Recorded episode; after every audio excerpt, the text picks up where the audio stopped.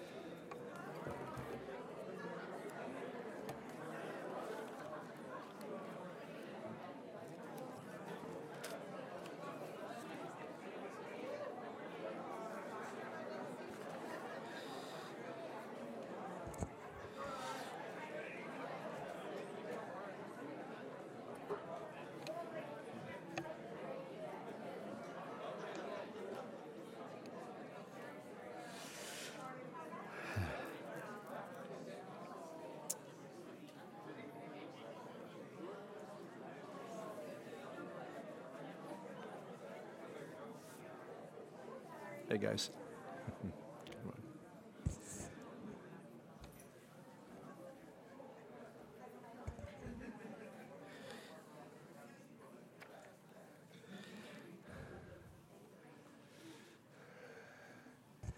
Good morning and welcome. How are you this morning?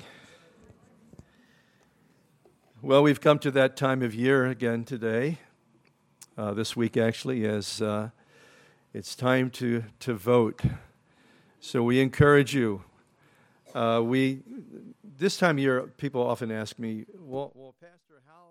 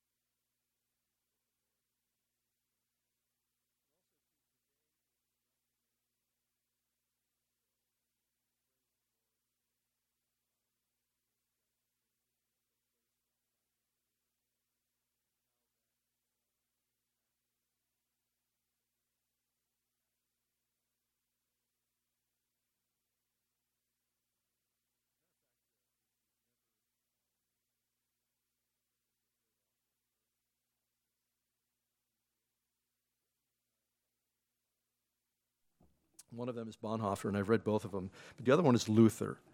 Um, and when you when you realize what took place in the in the Reformation, the impact of it, it impacted everything else.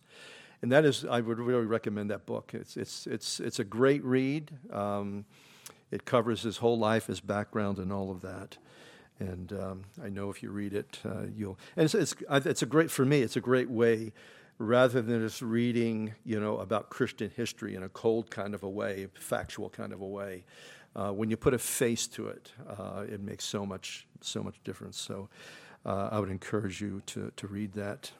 Uh, Luther, not a perfect man, but um, God used him to, to bring change uh, to our world. Uh, let's turn to Acts chapter 14. Acts chapter 14. Uh, uh, we're not going to read the chapter because uh, we're going to we're going to read it as we actually go through it. It's uh, uh, a little bit uh, long to read it and then read it again as we go through it. Um, and so, what we're going to do is just begin with a word of prayer. Father, we praise you. And Lord, we thank you. Thank you for the freedoms that we have. That, Lord, you allowed us to, to be born or to, to come to this country, to live in this country, to experience the many, many, many blessings. And Father, we pray for our country today. We pray for guidance and direction for those in leadership positions that you would, you would work, Lord, and uh, you would reveal yourself to those who need to know the true and the living God.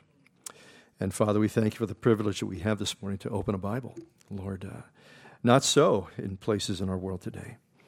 So we thank you, Lord, for the privilege to gather to fellowship, and we pray. We invite you, Lord.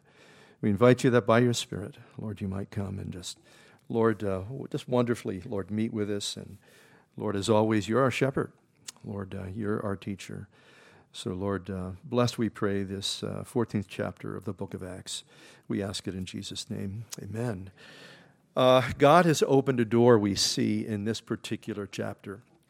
He's opened a door. The door is swung wide open to the Gentile world, um, as we find here, as uh, Paul and Barnabas are on their first missionary journey there. Um, and uh, they're basically in a place called uh, Asia Minor. There's going to be uh, a second and a third journey as well, but we're here in the midst of this first one.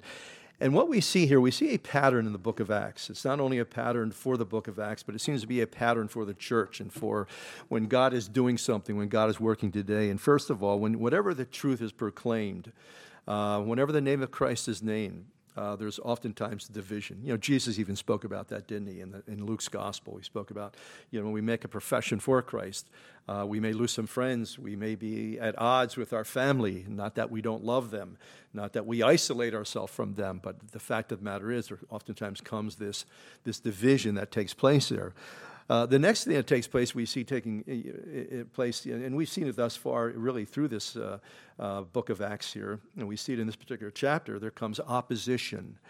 Uh, and then there comes persecution. Sometimes that persecution may, mean, may be more than just political pressure. I think that's really, when we talk about political pressure, I would really not put that so much in, in the, on the side of persecution as I would on the side of opposition. But then when it comes to persecution, then there, there's just basically uh, a, a violence, you know, against God's people and against the church. But the other thing we see also, too, and, and praise God for it, we see changed lives. Uh, we, we see God working, you know, changing lives, changing the family, impacting the community and the culture. Uh, and that's what Christianity and that's what God has always wanted to do. He's one, he wants to um, you know, work in us and through us. And the impact of that is other people see that. Uh, they'll see, you know, they'll see something that's transformational, uh, something that, in a sense, when I first saw the Christianity at work, um, I didn't want to tell anybody this, but but I, I, just what I saw at work in them, I wanted. I wanted it in my life because I think you know when God is really working in the midst of His people, there's a magnetism there, there's a draw there uh, because God's created us. He's created us for His Spirit. Uh, and when we see that working in the right way, um, in, the, in the lives of people that are spirit filled and they're just loving the Lord and they're loving people, they're loving their neighbors, there's something so attractive about it. It just kind of draws us. Uh, and we see that taking place in the early church. And in a sense, it's supposed to be taking place in our lives as well, isn't it? So again, there's this, you know, there's the there's this, you know, transformation that takes place, and the impact of that, you know, in the culture, and uh, what we see taking place in this particular chapter is that even though Paul is in this in these different cities and places for such a limited amount of time, um, you know, each one of them is a beachhead. Each one of them is, you know, God is working, and they develop into a church. Uh, and even before he leaves, on his way back through, he's visiting and he's encouraging these believers. And of course, he's going to do that again because you know what? It wasn't what Paul shared, the message he shared wasn't just predicated upon Paul and Paul being there and Paul just sort of, you know, uh, uh, cultivating this thing and developing this thing, uh, but it was the work of the Holy Spirit. That's why sometimes when you just maybe, um, you know, you just maybe share the gospel with somebody and uh, maybe you don't see them for a long time, and all of a sudden you, you, you, meet them again, and man, God has done a wonderful work in their lives. Um, and we have to remember that. It's, you know, when we share the truth, it's the, the work of the Holy Spirit, you know, working in people's lives and, and challenging them. And, and that's the beauty about speaking truth. And that's why you never have to force anybody. You don't have to force people with the Bible or with the gospel, but you just give out truth. Uh, and remember, the Bible speaks about the Holy Spirit being the Spirit of truth. Uh, and He will take truth, and He has a way sometimes of taking truth uh, and just working that in someone's heart and mind over, you know, a period of time. He has a way of sometimes in other, you know, with other people confirming the truth that you spoke maybe, you know, to them or you spoke, you know, into their life. And so that's why it's important we do, you know, we need to be you know, up front, you know, with the gospel and, and to speak the truth. So again, when you think about the survival of these, these, just these fledgling groups, I mean, it was just, uh, it was, it was a work of God. It was, you know, it was God's thing. He was doing it.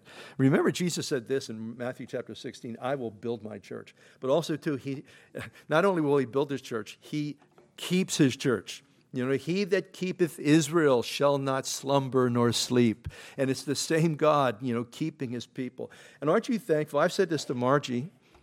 I said, honey, if I go before you, you know, you get to a certain point in life, you talk about these goofy things.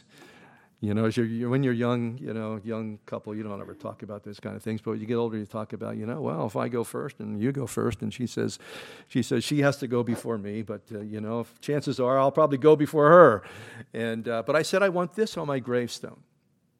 Three words, three simple words that say it all. He kept me. He kept me. Oh, the grace of God to, to keep us uh, to watch over us. And, and he, that work, if you've committed your life to Jesus, that, that's, that's happening. Even sometimes we don't, maybe we don't feel it, because uh, so often, you know, we put, we put a little too much stock in feelings and emotions and all those sorts of things. Not that you're to be unemotional, uh, but, but we realize, you know, it's not because, you know, uh, you know, we're going through a trial, we feel that God doesn't love us. You know, what's going on here? We're going through a trial. The fact of the matter is, He, he does. And, and we're talking about Job, you know, on Wednesday night, and look at the things that Job had to go through. And look what God said about him in chapters 1 and 2. There's nobody, nobody like this guy in all the earth. Uh, and of course, his friends, you know, uh, they didn't understand poor Job and what he had to go through. But um, God was, was with him. Um, you know, if God is for us, who will be against us? And, uh, and, and, and the name Emmanuel that Isaiah speaks about, uh, giving a title to the Lord Jesus, uh, he would be Emmanuel, simply means this God with us. And when you commit your, God, your, your life to God, when you commit your, your soul to the Lord, He is with you. Uh, he is, he, again, um, He makes a covenant with us. It's a covenant of grace. And as we give our lives, as we commit ourselves to Him, uh, He's there. He's there for us. He's watching over us. Uh, he's keeping us. He's protecting us. He's providing for us. What comprehensive work He does on our behalf. So now it happened in Iconium that they went together to the synagogue of the Jews and so spoke to a great multitude, both of Jews and of Greeks believed. So we see a receptivity here. There is a hunger, I believe. You know, God puts a hunger uh, you know, in our, in our soul, in our psyche. Uh, we try to fill it in so many different ways. But again, it's only filled when we really turn to the true and the living God. And so uh, here these folks have been, you know, just uh, in a sense waiting, waiting for this good news. That's what the gospel means simply. It's the good news. It's the good news that Messiah has come. It's the good news that our, the Savior of the world, that He's come. He doesn't just come for us as a herd, He comes for us in an individual way. And that's why we say that, you know, when, when, you, when you open your life to the Lord, and you are saved and you're born again, you will know it. You will know it. There will be a change, a transformation that takes place within your heart. It's not just a matter of signing something or putting up your, your hand. Not that those things are wrong, but I tell you what, those things, you can do them and they may not save you. But it's, a, it's, a, it's an individual, personal matter of putting our faith and our trust in Him. And I'll tell you, when that happens, when that transaction between heaven and your heart when you have just sincerely, uh, you know, I think uh, oftentimes we, you know, we'd have all these different formulas of, you know, what to say and how to come to God. Um, but you know what? You can personalize that. Um, you, you, you, know, my, my personal thing was if you're real, come into my heart, come into my life, kind of a thing. As I was in that dental lab back in 1975 uh, on an afternoon one time. If you're real, come into my heart. You know, the thief on the cross, you know, what he says you know, to the Lord. Remember me when you come into your kingdom. Well, that doesn't sound like the four spiritual laws to me, okay? But it doesn't have to be. It's a sincere, you know, basically committing of our lives and our trust, you know, to the Lord. And when that happens, you're going to know it. You're going to know it when there, and again, and you don't just do it lightly, but you do it sincerely. You, you, you surrender, you commit yourself. And so, as Paul and Barnabas comes to this synagogue, here's all these folks, and they're just they're receptive because, in a sense, that was that was in a sense the heartbeat of Judaism, waiting for the Messiah. You're looking for him to come. Remember, we talked about last week Simeon and Anna, okay, these two Old Testament saints. You know, when Joseph and Mary come into the temple to offer up Jesus, you know, for circumcision and dedication and that kind of thing, it says they were just led in there by the Spirit. And both of them, in a sense, they just sort of, they prophesy uh, because again, they've been waiting, and, and, and, and I think God has placed that in the hearts of everyone. They're, they're in a sense, they're, they're sort of waiting. And, and again, the world and Satan, he has all kinds of counterfeits that we stuff and we try to fill our lives with. But I'll tell you what, the only true fit, the only real fit, is when we commit our lives to the Lord and Savior, Jesus Christ, because he is the Savior of all men. And I'll tell you what, when you do that, when you do that, you'll know it. And you know something? Other folks will know it too because there's a wonderful transition that begins to take place, you know, at that. Now we see in verse 2 the unbelieving Jews stirred up the Gentiles and poisoned their minds. And we, we talked about this opposition. Um, it's going to follow. Uh, and sometimes you wonder too, you know, sometimes even today, not so much maybe back then, these folks were, a lot of these folks, you know, in that, in that world, you know, we think of our educational system, a lot of these folks were just simply illiterate. But you know, when you think about you know how uh, you know, and ponder you know sometimes how people respond in a very negative way or even a violent way, you know, to the gospel. Um, you know, when you think about uh, you know, it just seems to be so illogical and irrational, you know, and, and, how can intelligent, reasoning folks respond and become so ugly? And the fact of the matter is, we forget that there's a very malevolent force in our universe today, and he's called Satan. Uh, and he has opposition uh, against the work of God, wherever it is, even sometimes in the smallest way. Uh, he brings you know, different opposition against the work of God in someone's individual life or in a, in a group, uh, in a nation. That's why so often, you know, when you think about missionaries making a beachhead, you know, in a community, in a nation, wherever the case may be, you think of, look at Paul, the Apostle Paul, all of the opposition that he faced. Do we think somehow, because we live in a so called Christian nation, which really isn't a Christian nation at all, um, that somehow we're not going to get opposition? We are. We're going to get pushback. Um, and, and I think we have to be careful how we respond to that. Uh, we don't want to become ugly. We don't want to respond in kind. Okay, we want, we want to be gracious. We want to be merciful. We see that here taking place. And it says, therefore, they stayed there a long time, uh, speaking boldly in, in, the name of the Lord, uh, who was bearing witness to, uh, to the word of his grace and granting signs and wonders to be done uh, by their hands. And so, again, here, uh, the Lord's you know, purposing and allowing certain miracles to take place here. Um, and, and what I think the design of it was simply to confirm the message. Uh, that had to be very, a very powerful confirmation. Um, as they were hearing the word, well, you know, is this true? I think everybody, when they hear something new, uh, something that's basically out of their wheelhouse, you know, is this true? You know, can I really put my faith, can I put my belief um, and, and you look at all the different crazy philosophical concepts that people just sort of, they, they, they basically, they, they put their life sometimes into those things. Uh, I've often said, you know, there's a number of times, you know, before I knew Christ and, and, uh, and I was reading a lot of philosophical stuff and you know existentialism. And I remember my first book I read by Carl Rogers. It's like, wow, that's really cool, man. That's really great, you know, type of thing. And then as I read the second and third book by Rogers, uh, I just realized it was just circular, circular, circular reasoning. It wasn't really doing anything. But I'll tell you what, when you come to Jesus Christ and you open up your heart to his truth and your word, it will challenge you and it will change you.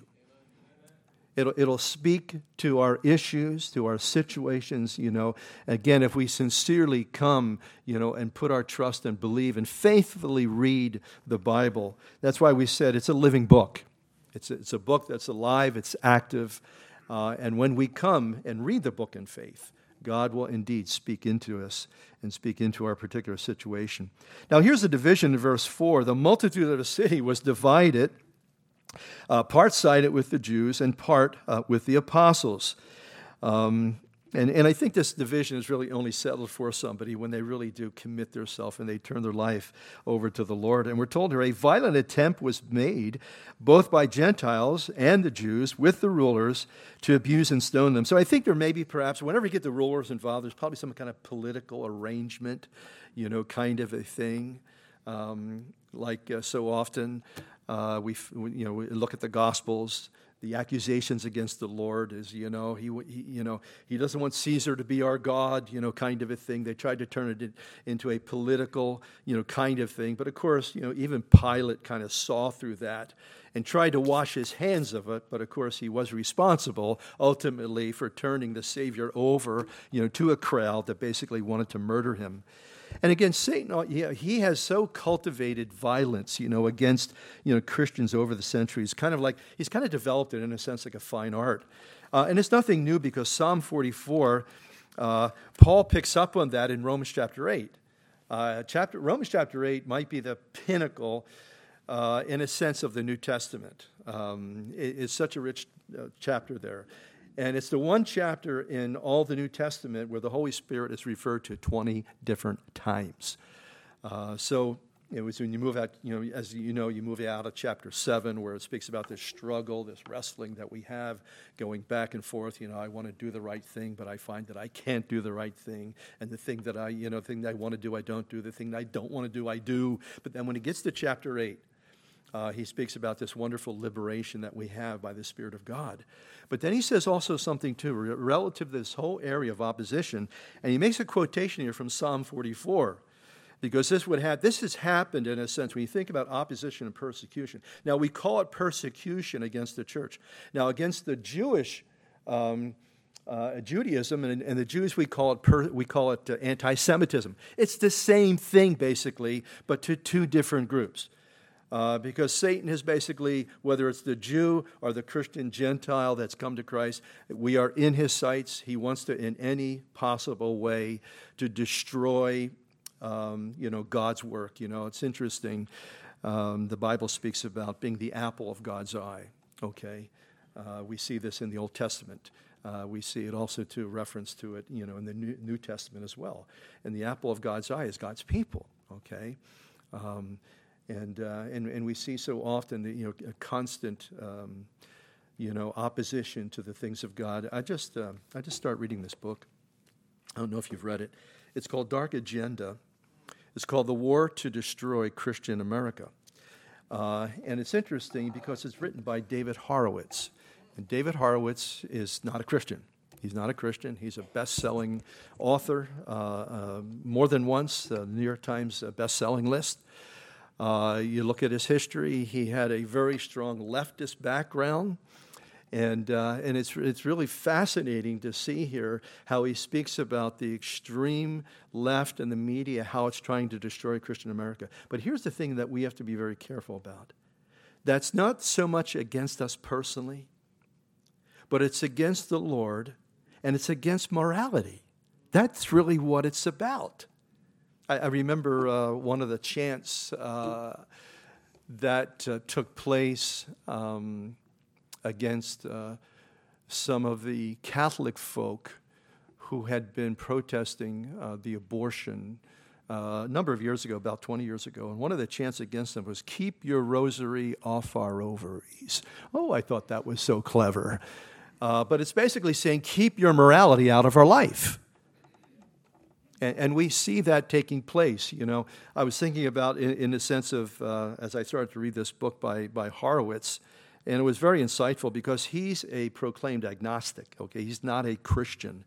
Uh, and yet, uh, to take up the, the writing of this book, and, uh, and it's really an acclaimed work, as a matter of fact, I think it's only a, actually a few years old. But over in Psalm chapter 2, um, you know, we find there this messianic psalm there and it speaks about standing against the Lord uh, and his Christ, uh, his anointed.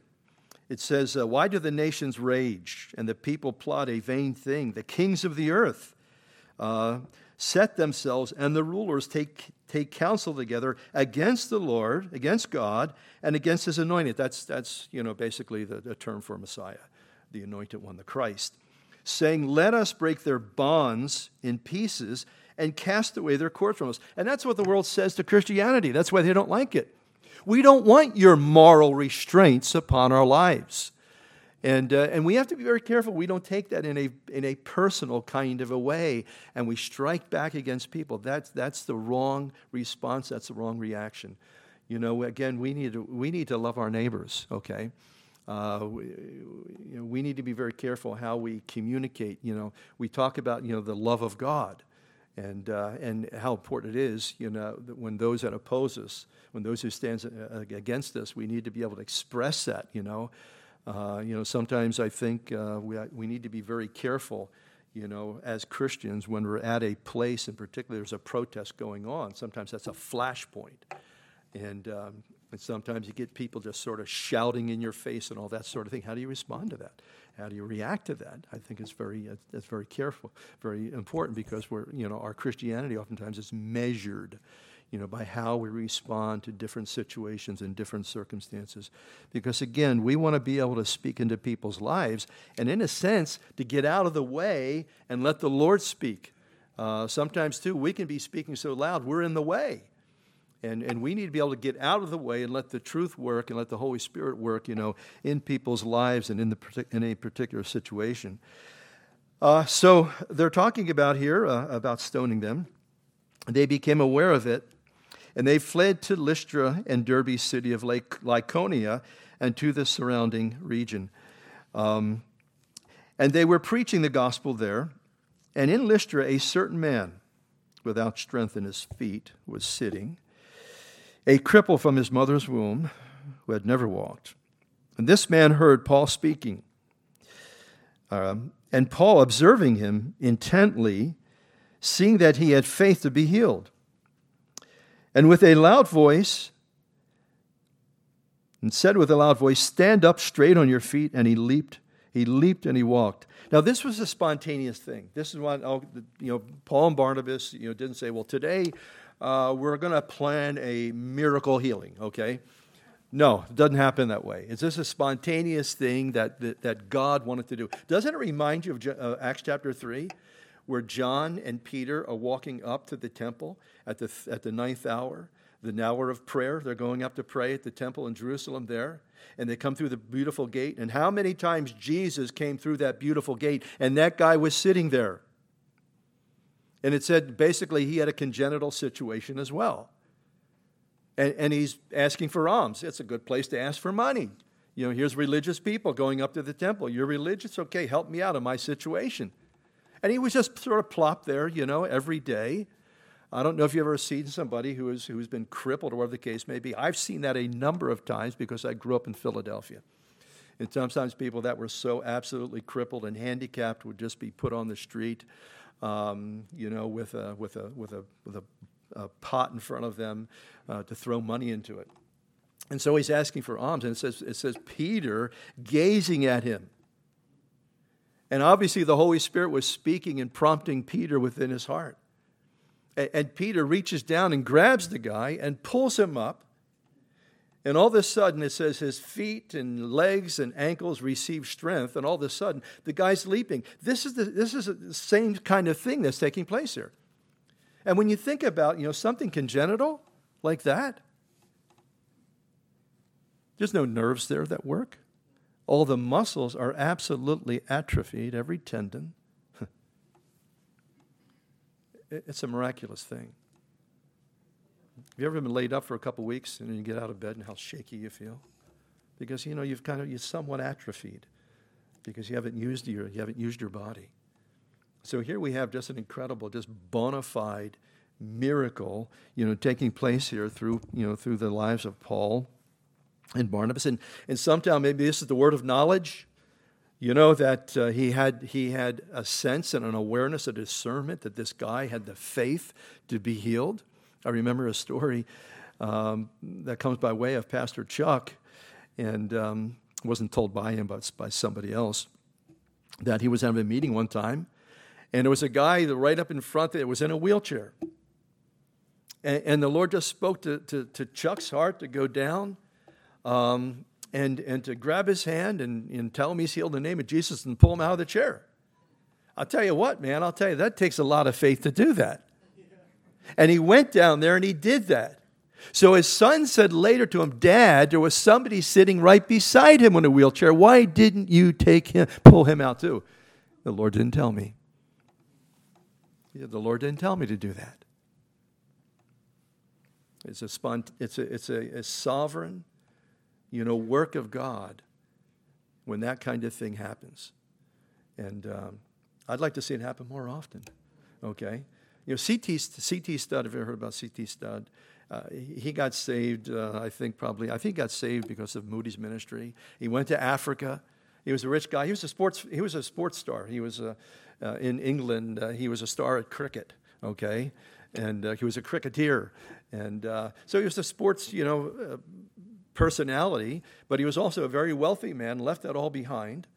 And, and he, goes to, he goes to Africa. And it was it's said about him that when he'd have meetings at times, and, uh, obviously, the Lord was maybe prompting him and moving him uh, that the Lord wanted to heal people. He would go down and he would break their crutches. He'd take their wheelchair and break up their wheelchair. I guess you better walk after that, right? Well, I don't have that gift, okay? So. but again, just God confirming his work. You know, everybody, yeah, wow, man, this guy's been, he's, he's, he's been lame. We've, we've seen it for years. And so you can imagine the impact of that. You know, how it just, in a sense, confirms that this is a God thing. This is a God thing at work. And I think, even in a sense, maybe in a much, you know, a much different way, but your changed life is to impact other people where they who knew you before they, they see what God's done in your life. They say, wow, man, he's got a hold of something. I know he used to have marijuana and he used to have, you know, LSD, and I hope it's not that, but man, this guy has really changed. And I think it just, you know, brings an opportunity, you know, to introduce the gospel to people and just to, you know, to, to, to see what, you know, uh, God can awesomely and wonderfully do.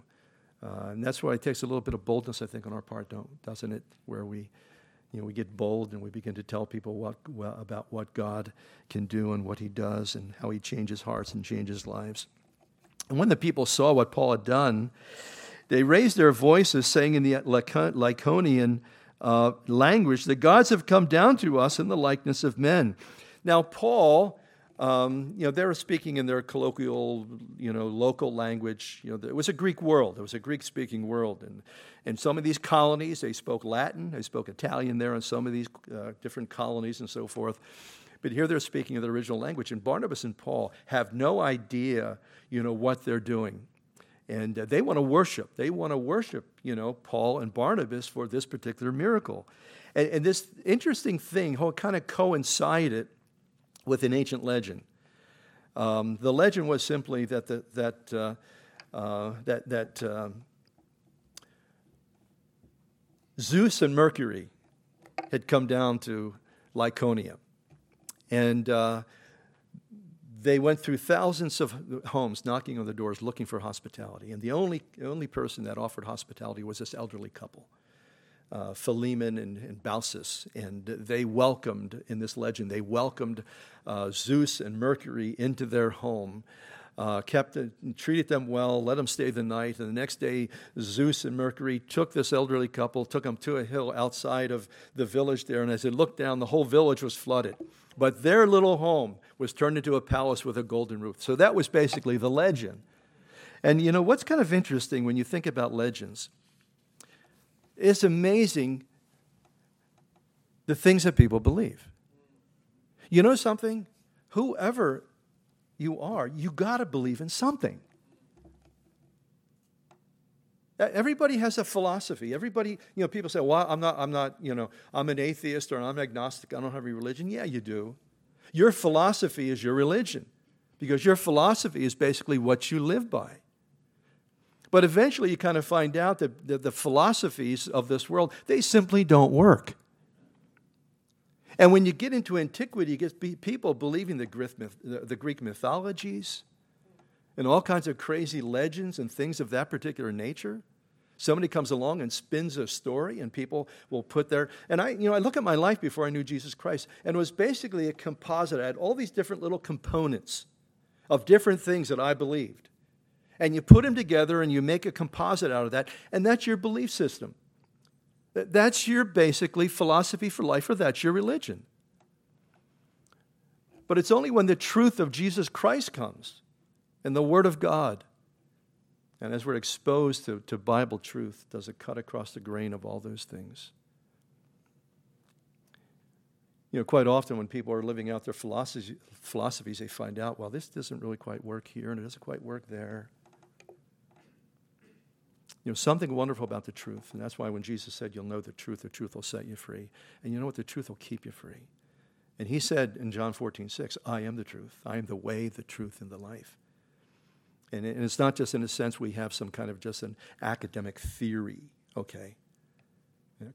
As far as Christianity is concerned, it's not just something we, we ascend, you know, like the ascended masters, we ascend to a certain type of thinking um, and, and that's what, you know, that's what makes us so different. No, it's faith in a person. It's faith in the person of Jesus Christ because he is the truth. He is the Savior of all mankind. And so here they've, uh, they've, they've believed this and they think that Paul and Barnabas, that this legend was perhaps maybe a prophecy. It was maybe a prophecy. Here they are. Here's Zeus and Mercury. They're in our midst. And, and, you know, for the apostles, this was the worst possible scenario. You know, for unbelievers, it's fine. That's, that's basically, uh, you know, you just accept any kind of crazy thing. Because, you know, you, you notice that, you know, in, in the pagan way of thinking, you, you'll deify anything or anyone. We see that all the time, don't we? The, the deification of some philosophy or some, some thought, some belief system. Uh, a lot of people are big, man, into Buddhism because Buddhism is very broad. It just kind of, you know, it's just kind of a belief where whatever you, whatever you believe, you can kind of incorporate it somehow into, into Buddhism. Um, but of course, when you come to, when you come to the Bible, um, you know, we, we find that, uh, you know, the truth, uh, Jesus said the truth is, is narrow. Um, it, it, you know, it, broad is the road that, that leads to destruction but uh, narrow is the way that basically leads to life. So, anyway, here, but when the apostles Barnabas and Paul heard this, they tore their clothes, they ran in among the multitude, crying out, saying, Men, uh, why, have you, why are you doing these things? We also are men and with the same nature as you, and preach to you that you should turn from these useless things to the living God who made heaven and earth, the sea, and all things that are in them. So it's interesting here. Uh, as he speaks here to this heathen audience, his, his message is different. It's instructive, it's somewhat gracious as he speaks about it, but he's saying basically, you know, you need to turn from these idols. We're, we're human, we're just regular guys um, like you are. Now, what a contrast between going into the synagogues, okay? Because why? There's a background there, there there's truth there. Um, there's a, you know, there, there's a foundation that has been laid there in the, in these synagogues so they can come in and just dovetail because why? They're bringing to them the scripture. Um, this uh, the author, John Stott, that I was reading, he makes uh, a very, I think, uh, important point, and he says this he says, We must sufficiently recognize the unique position of Paul's Jewish and God fearing converts, which were Gentiles, who already had a strong Old Testament background in doctrine and ethics. Joachim Jeremias wrote of Judaism uh, as the first great missionary religion to make its appearance in the Mediterranean world, and of the unparalleled period of missionary activity which followed. In consequence, the Christian missionaries found proselytes and God-fearers everywhere. The overwhelming success of the mission of the Apostle Paul, who in the space of 10 years had established centers uh, of the Christian faith throughout almost the whole uh, of the contemporary world depended partly on the fact that everywhere he was able to build on the ground prepared by the Jewish mission. It's important to understand that. Okay, there was a background, there was a foundation that was already established, and he was able to take advantage of that because these were folks, in a sense, were saying, "Yeah, we know the scriptures. Yeah, we heard about Messiah. We're waiting for him." And I think also too when you read when I read that piece, and what a reminder of you know what we stand on the shoulders of those who have gone before us. We have so benefited by those um, that have lived sacrificially, for those that have lived and died you know, for the, basically for the cause of the, the, the gospel. And, and, for every, when you think about everybody that's gone before us, they've blazed a trail, they've laid groundwork for the truth, so that in a sense, as we just sort of come along, it makes our task so much easier. And that was certainly the case here. So we see this contrast between sharing, and that's why I think it's also important to realize, you know, we live in, for the most part, folks, we may be a post Christian nation. We are not a Christian nation. We are a pagan nation. We are a pagan nation that has some Christians and, and, and godly people in it. I can remember years ago, Margie came home, she was a school bus driver, and she'd always try to talk, introduce the kids in some way, talk to them. And she, there was some kids, one day she began to talk to about, about knowing Jesus. And the, little boy said to her, Well, who is Jesus? Do I know him? Because she was talking to them about Jesus, you know, as if he's a person, yes, and, and, and I know him. Do you know Jesus? And, oh, I don't know Jesus. You know, who is he? You know, kind of a thing. And, uh, and that's not an anomaly anymore. That, that's very common, you know, as we look, you know, in our, in our world that's very unchurched. Uh, we're not living in 1940. We're not living in 1950. Uh, we're living in 2021, and our culture has radically changed. And we, we need to be able to, you know, to speak, um, you know, to our culture, to our situation. And the only way that you and I are going to be able to do that is to know the Bible, to know the Word of God, and to be able to have a discernment. Because I think there's a discernment that comes the more that we know the Bible, the more that we're instructed in the truth. There's a discernment that comes um, relative to where people are, you know what what uh, you know what we need to speak to them. Uh, you know, given the circumstances and the situations, and I think that the Lord can give us, you know, the, the particulars and the sensitivity, and that's what we see here. Uh, again, Paul realizes that this group does not have any kind of biblical background whatsoever. But again, you know, he's speaking to them basically about God, who's the creator of all things. Uh, he's, he's, basically giving them, in a sense, something that that that touches what, we, what the, what the, the uh, theologians call natural revelation. Okay? When you look at creation, or when you look at the body, you know, look at the body, look at the, the, the, you know, the incredible complication, you know, of the, the human body. It's incredible when you think about, you know, think about all the things that we can make in a laboratory. laboratory. Uh, you, you can't really make one eyeball in a laboratory. Um, we, we can't really fabricate you know, the inner workings of the eardrum. You know, when you think about, uh, you know, we talk about, uh, you know, creation and so forth, and, you know, here's a watch, it sits on my wrist. Um, and it's the argument of basically the, the watchmaker. Uh, you look at the, how did that watch take place? Well, uh, there's a long history, you know, to finding the raw materials and then all the technology that goes around basically making a watch. But I'll tell you what, the wrist that it stands on, stand, sits on, this little servo here, is far more complicated than this watch ever is. And so again, we need to be able to speak in a sense, you know, to folks and to you know the things that are you know current and relevant, you know, in our situation. And uh, I remember uh, as a, uh, a Marine in Vietnam. Uh, and I never forgot this because I wasn't thinking one religious thought. R- religion or the Bible or God was so far from my thinking. And I'm sitting out there one night on a bunker, and I looked up at the, the, the far eastern sky, and it was, I never seen anything. I grew up in the city, so a lot of times you don't get to really see the stars when you're living in the city. And it was a star studded sky like I had never, ever seen before. And I'm just sitting there watching this and marveling kind of at it when all of a sudden this thought came into my mind. And, and, and again, it, it, it, uh, the words weren't in a religious context. But I thought to myself, there must be a supreme being who made this. And I think people have this kind of passing thoughts all the time, where God's revealing something to them. A lot of times, you know, people just chalk it up to good luck or coincidence, or whatever the case may be. But we really believe that God pursues us. He goes after us. He wants to, re- to reveal himself.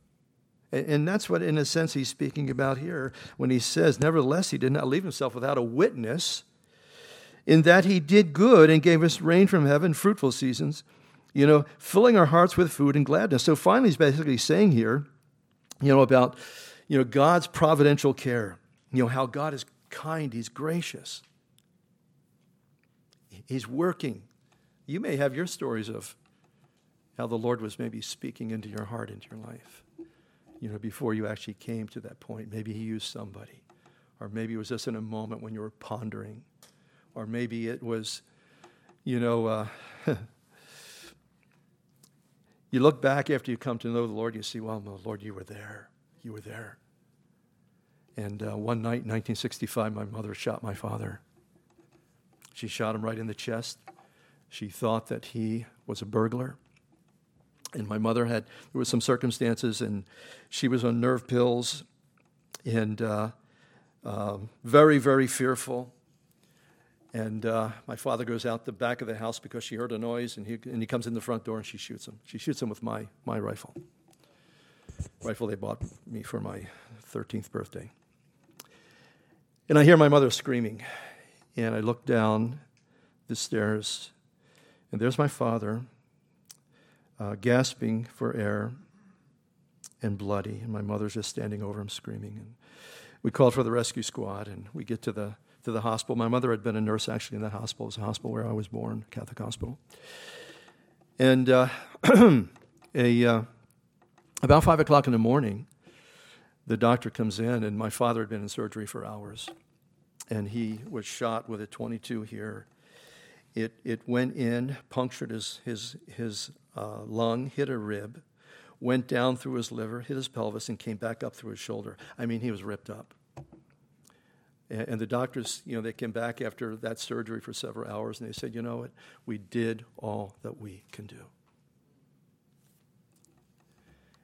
And I remember there was a little chapel there in that hospital. And I went into that little chapel and I said, Lord, if you will save my father's life, I will do whatever you want me to do. And as I think about and look back on all that, I believe God put that prayer in my heart. Through that traumatic event, you know, my father lived. He lived almost 80 years old. And not only did he live, but he was a steel worker and he worked in steel his whole life.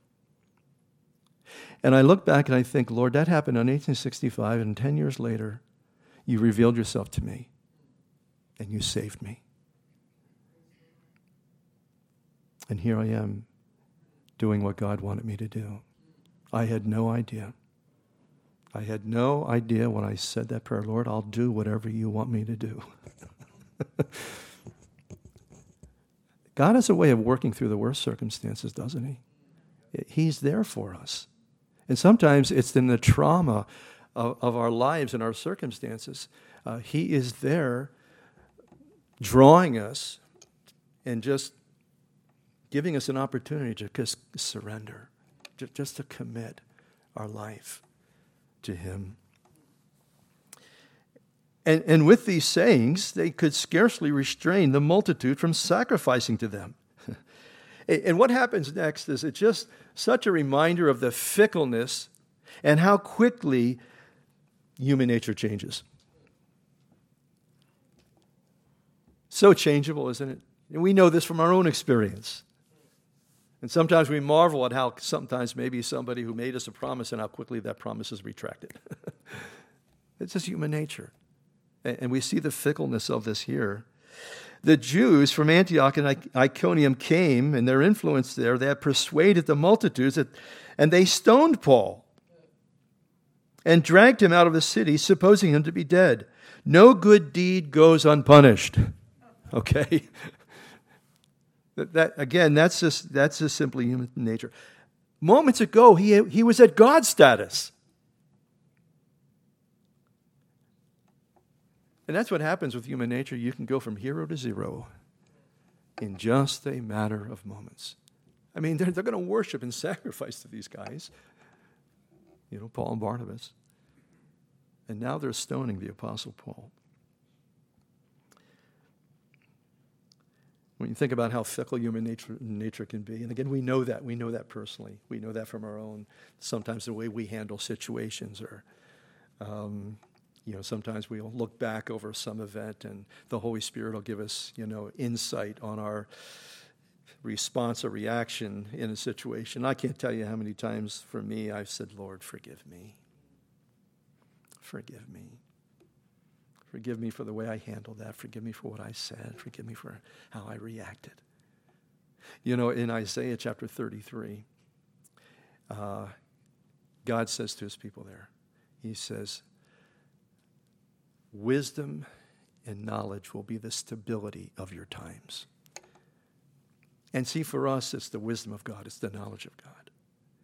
And, and, and yes, you know, like I've said before, you know, about so many situations that I've looked at where someone's messed up, I said, well, there, there go I, except for the grace of God. That's the only thing kept me from it was the grace of God.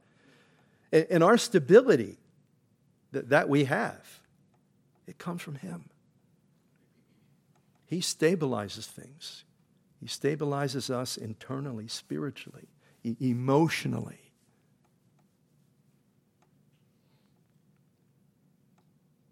Somebody asked me about PTSD. Um, and most guys have it that are in combat, and I remember I had it. And um, and somebody said, "Well, how did you deal with this PTSD?" I said, "Well, initially I, de- I dealt with it by drinking. that was that was my anesthesia. But I said, when I came to Christ, that was my closure." That that's what brought stability into my life. And He'll do that for us. He'll shore things up. He'll bring us stability. Because, you know, the, the fact of the matter is sometimes, you know, you look at people and sometimes people, certain persons, they look so confident, so self-assured. But that person in themselves, they know their instabilities. They know their vulnerabilities. They know their weaknesses. And I'm so thankful I'm so thankful that I don't have to put on airs to pretend and be something that I'm not. And like Paul, you know, Paul, in a sense, he brings out, you know, he's transparent. He says, you know, he speaks about his weakness. And he goes, he, goes uh, and says basically, when I am weak, then am I strong. Because it's his strength, it's his stability. You know, sometimes we can find ourselves in a career or a job that we feel like maybe perhaps I'm a little bit over my head here. And if you're in one of those kind of situations, I think there's a lot of situations in life, not just the job, where we find like, wow, I'm, I'm, I'm, you know, I'm just kind of, you know, just a little bit over my head here. This is not my skill set type of thing. And if you find yourself in one of those situations, you need to say, Lord, I'm looking to you. I'm trusting you. Lord, will you be my stability? Lord, will you be my confidence? And that's what he's promised to do. He's promised to be for us what we cannot be in and of ourselves. This old human nature, it, it, it's so easily disposed to sinful ways and tendencies and, and weaknesses. And God says, I'll be for you what you cannot be. That, that's the beautiful thing. That's the beautiful thing when you read the Bible. And, and you read about God coming in the person of his Son, the Lord Jesus Christ, the Savior of the world, the Messiah. Is to do in you and to do in me what we cannot do in and of ourselves. That's why we don't have to be hopeless. We don't have to live a life of depression. You know, people are in our world today and they feel like they just feel like I can't measure up. I can't measure up.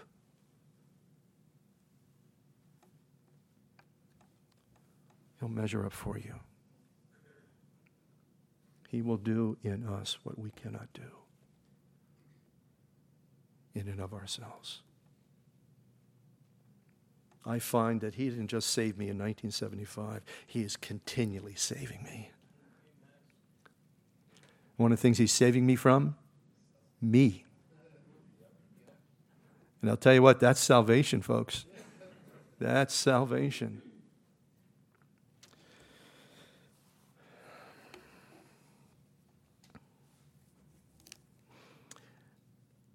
So they dragged him out of the city after they stoned him, supposing him to be dead.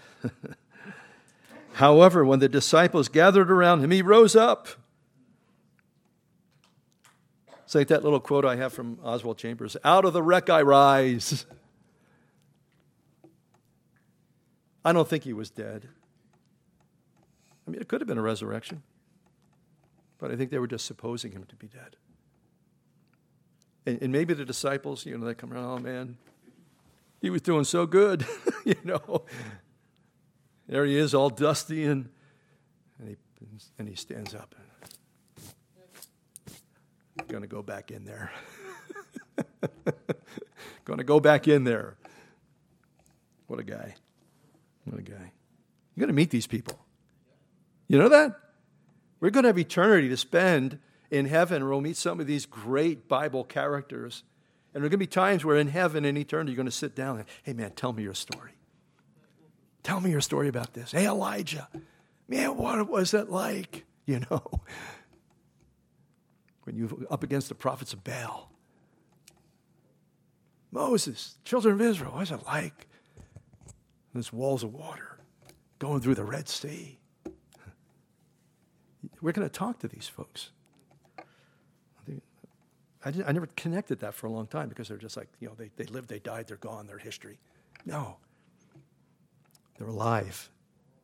They're alive. They're, they're hanging over the balcony of heaven right now, looking down. So, mission accomplished.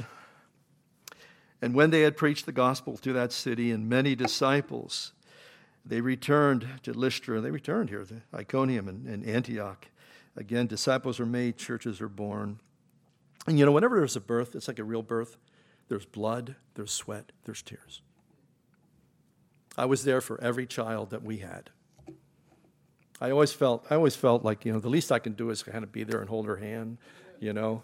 And, and our first child was when they, you know, they started the birthing movement. Remember that back in the 70s? They started the birthing movement kind of a thing where where you know the, the husband, you know, the father could go in and, and be there and the whole thing. And um, and it kind of, you know, over the course of our having five kids, it kind of changed from the very first time we did it in a very sterile environment, uh, totally different.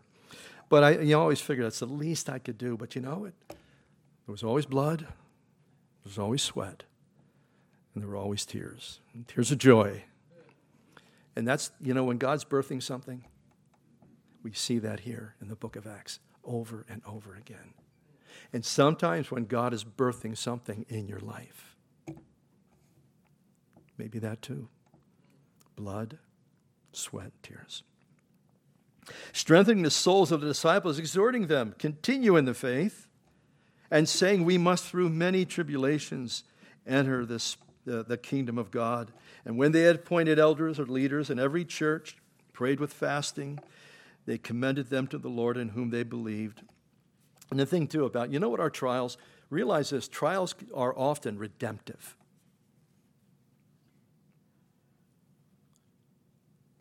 That oftentimes when we're in trials and we're getting beat up by circumstances and all that sort of thing, God's using it to redeem somebody. That's, it's, it's, it's messianic. It's because of Christ. He wonderfully works and uses everything. Nothing is wasted with him. We have to remember that. Some, and it's hard for us, I think, when we're going through, you know, some trials. So they're, they're, they're taking their journey back home. Verse 26, they sail to Antioch. Uh, this is Antioch in Syria, where they had been commended uh, to the grace uh, of God for the work that they had completed. Let me say this, folks, as we, we wrap up here. If God has given you a task, finish it.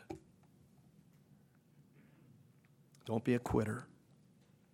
Remember at the beginning of this first journey, John Mark? He quit. If God has given you a task, see it through. They completed the work they were called to. And they reported all that, that God had done with them, that He had opened the door of faith to the Gentiles. And so they stayed there a long time with the disciples. And so to God be the glory, great things He has done. They didn't go back and say, you know, look what we did. No, look what the Lord did. They realized, man, they were just simply conduits. And you know, Paul would later write to Timothy, and I just want to read a few verses for you.